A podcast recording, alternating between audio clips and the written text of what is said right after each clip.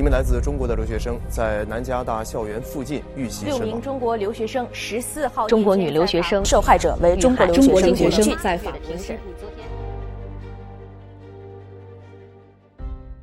中国留学生遇见危险的时候怎么保护自己的问题。这里我要说的第一个，你要尽可能了解当地人的生活方式，了解当地人遇见类似危险的时候他怎么保护自己，这是他们长这个社会长期运转磨合出来的一种有效的方式。你要学习他们，看看他们怎么保护自己，我们要学着保护自己，这是第一点。第二点呢，当有一些苗头的时候，要及时的寻求警察的帮助。你比如说，在本案当中，陈世峰，他判二十年，其中有一部分罪名是恐吓罪，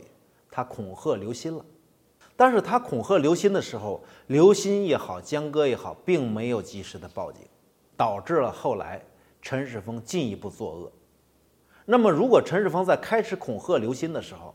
他们就及时的报告警察，警察会及时的出面制止陈世峰的进一步犯罪，可能这个悲剧呢就不会再发生。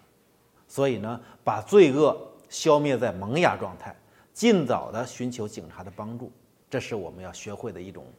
一种方式。那么，在法治程度比较高的国家，他这个警察介入的机会也是蛮多的，